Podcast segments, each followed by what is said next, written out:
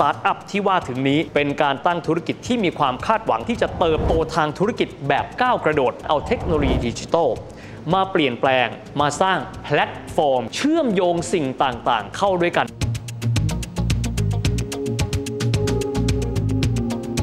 แอปพลิเคชันในการเรียกรถแท็กซี่เจ้าของแอปพลิเคชันไม่จำเป็นต้องมีรถแท็กซี่แม้แต่คันเดียว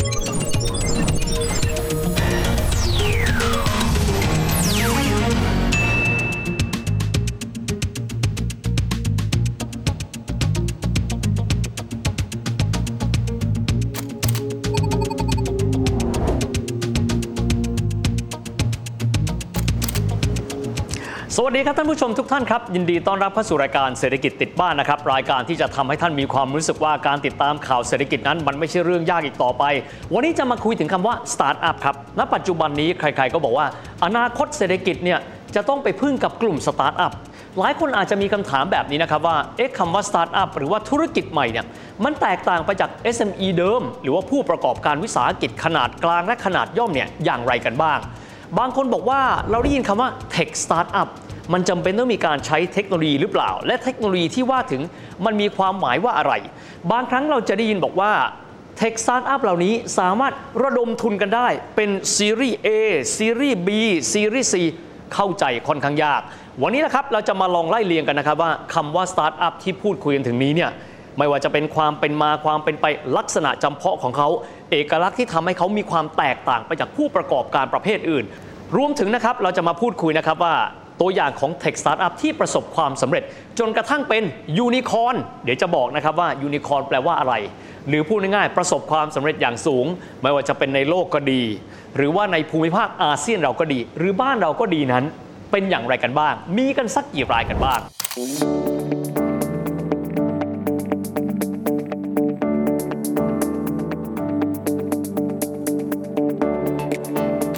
เริ่มต้นเลยครับเรามาดูกันที่ประวัติของสตาร์ทอัพกันก่อนนะครับครั้งใดก็ตามที่คุยถึงเรื่องของ Tech Startup เราจะนึกถึงพื้นที่นี้กันเลยก็คือพื้นที่ของอ่าวซานฟรานซิสโกหรือว่าซานฟรานซิสโกเบย์ที่มอรัฐแคลิฟอร์เนียนะครับซึ่งที่นั่นเองนะครับถือได้ว่าเป็นจุดกำเนิดของกลุ่ม Tech Startup ครับจากการที่มหาวิทยาลัยสแตนฟอร์ดซึ่งเป็นมหาวิทยาลัยชื่อดังของสหรัฐอเมริกานี้เขาได้มีการเปิดโอกาสนะครับให้บริษัทเทคโนโลยีใหม่ๆในยุคที่คอมพิวเตอร์นั้นเริ่มต้นเข้ามามีอิทธิพลในโลกนี้ได้เข้ามาเปิดพื้นที่ในการทำธุรกิจกันด้วยและพื้นที่นั่นเองครับก็เริ่มต้นมีการผลิตเซมิคอนดักเตอร์นะครับซึ่งถือได้ว่าเป็นอุปกรณ์ที่มีความสำคัญเป็นอย่างยิ่งต่อการเชื่อมต่อระบบไฟฟ้าจนกระทั่งการใช้สารซิลิคอนในพื้นที่ดังกล่าวในการผลิตเซมิคอนดักเตอร์ทำให้พื้นที่ดังกล่าวถูกขนานนามว่าเป็นซิลิคอนแวลลีย์นะครับซึ่งคนที่ตั้งชื่อนี้เขาตั้งขึ้นในปีหนึ่งพันเก้าร้อยเจ็ดสิบเอ็ดนะครับคนนี้เขาเป็นนักข่าวของ Electronics News ที่มีชื่อว่าดอน เฮอร์เฟิร์ดหลังจากนั้นชื่อนี้ก็เลยกลายเป็นชื่อของการรวมตัวกันครับของกลุ่มบริษัทเทคโนโลยีใหม่ๆที่รวมกันในพื้นที่เดียวกันในคลัสเตอร์เดียวกันนะครับในพื้นที่ตอนเหนือของแคลิฟอร์เนีย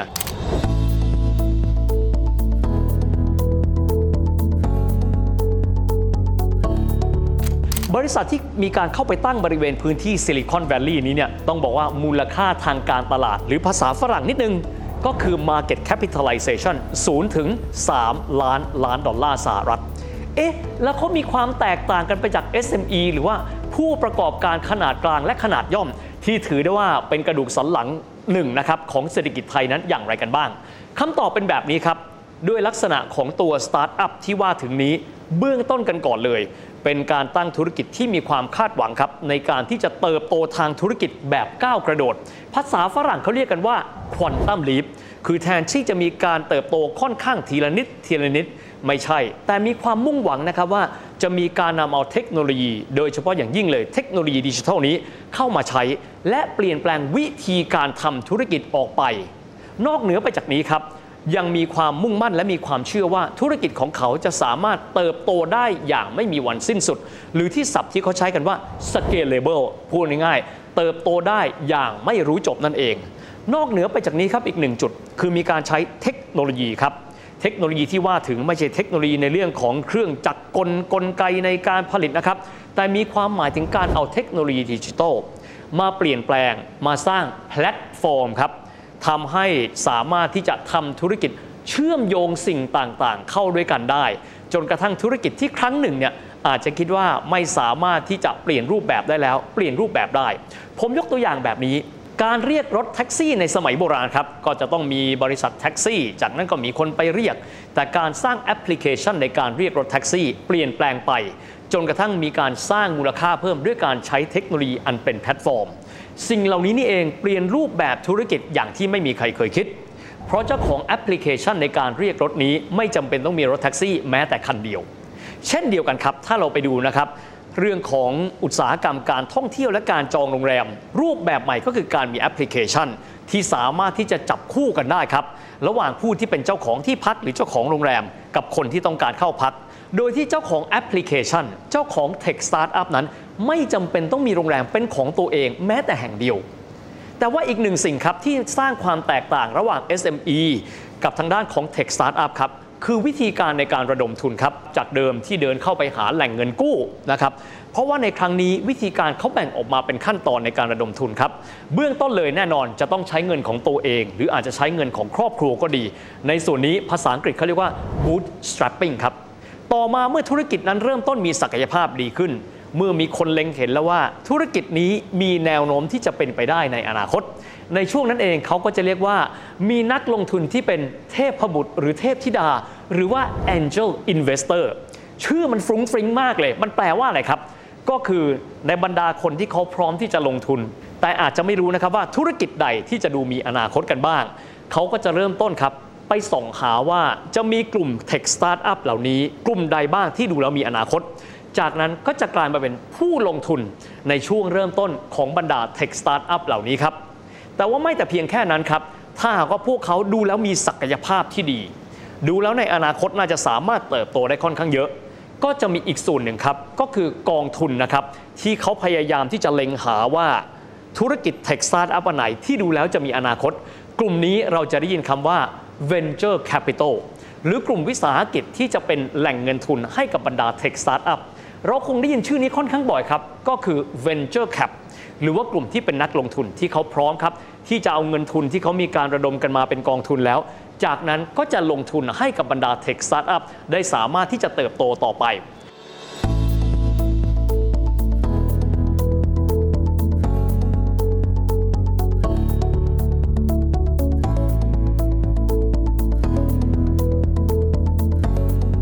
มาให้ฟังแบบนี้ครับถ้าท่านลองจินตนาการดูในช่วงแรกนะครับที่มาร์ค ซักเกอร์เบิร์กนั้นได้มีการเริ่มต้นในการที่จะระดมทุนก็เหมือนกันแหละครับเริ่มต้นอาจจะมีเงินทุนจำนวนนักไม่มากนักสักเท่าไหร่จากนั้นพอเริ่มต้นแล้วเนี่ยหลายคนนะครับบรรดานักลงทุน Angel Investor หรือว่านักลงทุนที่เป็นเทพบุตรเทพธิดาก็ดีหรือบรรดา Venture Capital เล็งเห็นศักยภาพก็จะเริ่มต้นในการที่จะลงทุนในอุตสาหกรรมของเขาถัดมาครับก็จะเป็นการระดมทุนคำว่าระดมทุนในที่นี้เนี่ยไม่ได้ระดมทุนในตลาดหลักทรัพย์นะครับก็จะเป็นการเปิดตัวครับองค์กรที่มีศักยภาพเหล่านี้ในการที่จะไปบอกกับบริษัทองค์กรขนาดใหญ่ที่มีทุนจำนวนหนึ่งแล้วก็บอกว่าพร้อมที่จะมาเป็นผู้ถือหุ้นของเขาไหมเราก็จะได้ยินนะครับการระดมทุนในลักษณะนี้ที่เขาเรียกว่าการระดมทุนซีรีส์ A ซีรีส์ B ซีรีส์ C ต่อไปเรื่อยๆจนกระทั่งถึงวันหนึ่งเขามีความเชื่อว่าบริษัทของเขามีศักยภาพเพียงพอในการดึงดูดความสนใจของสาธารณะและวันนั้นครับก็จะเดินเข้าไปยังตลาดหลักทรัพย์เพื่อที่จะขอระดมทุนในตลาดหลักทรัพย์ด้วยการขายหลักทรัพย์ให้กับสาธารณชนแล้วก็จะกลายเป็นบริษัทที่จดทะเบียนอยู่ในตลาดหลักทรัพย์ในแต่ละประเทศแต่ละประเทศนี่แหละครับ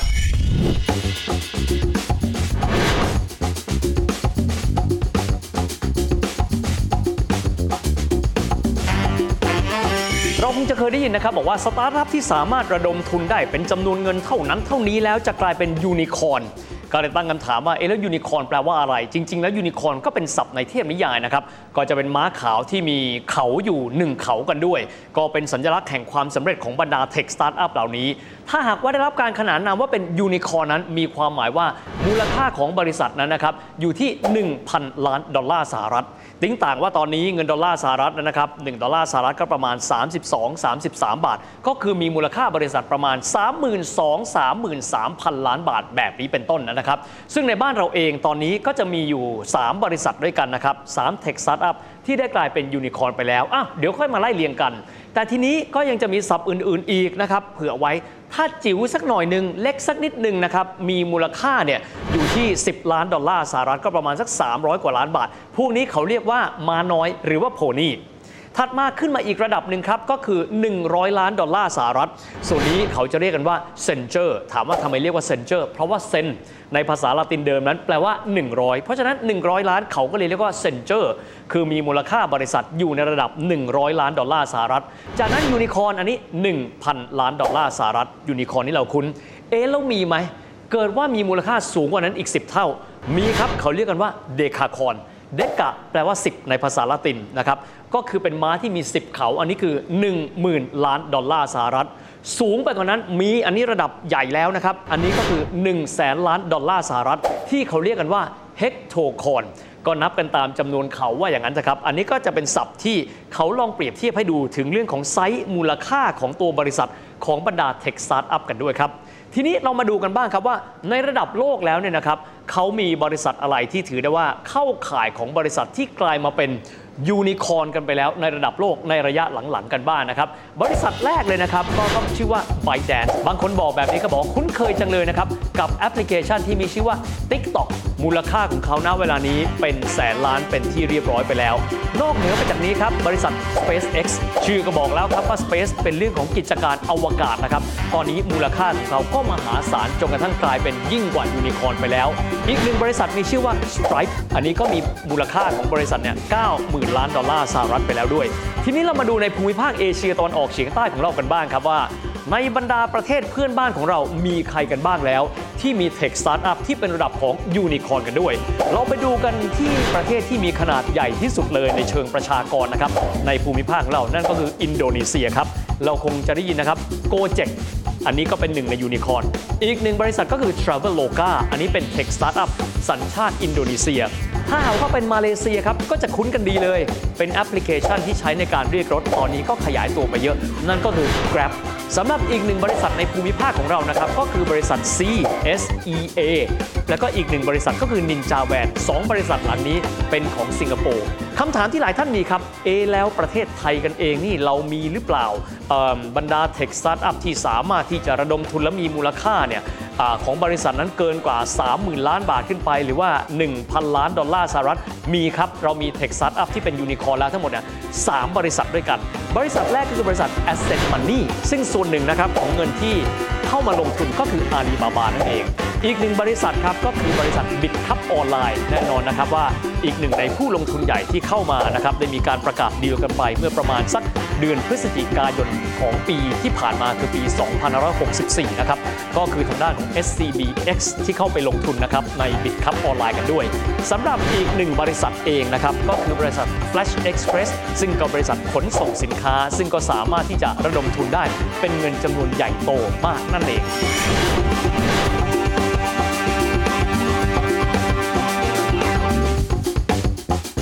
และทั้งสามบริษัทนี้นะครับก็คือบริษัทที่สามารถที่จะระดมทุนและกลายเป็นบริษัทที่มีมูลค่าทางการตลาดที่สูงขึ้นมาในระดับที่เป็นยูนิคอร์นแล้วนั่นเอง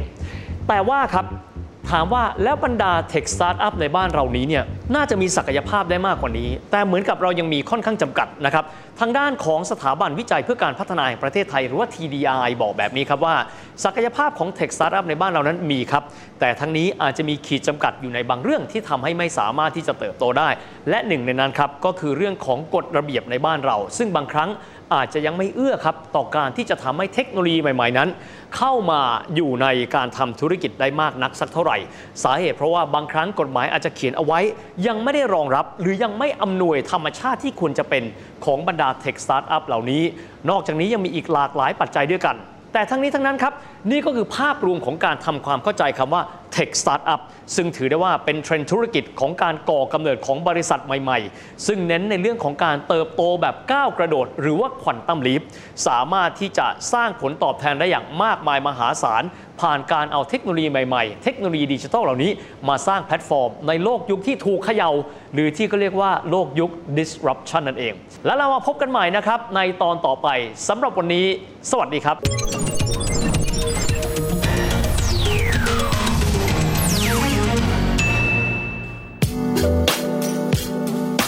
ติดตามรายการทางเว็บไซต์และแอปพลิเคชันของไทย พี บี เอส Podcast Spotify SoundCloud Google Podcast Apple Podcast และ YouTube Channel ไทย พี บี เอส Podcast Thai พี บี เอส Podcast View the world via the voice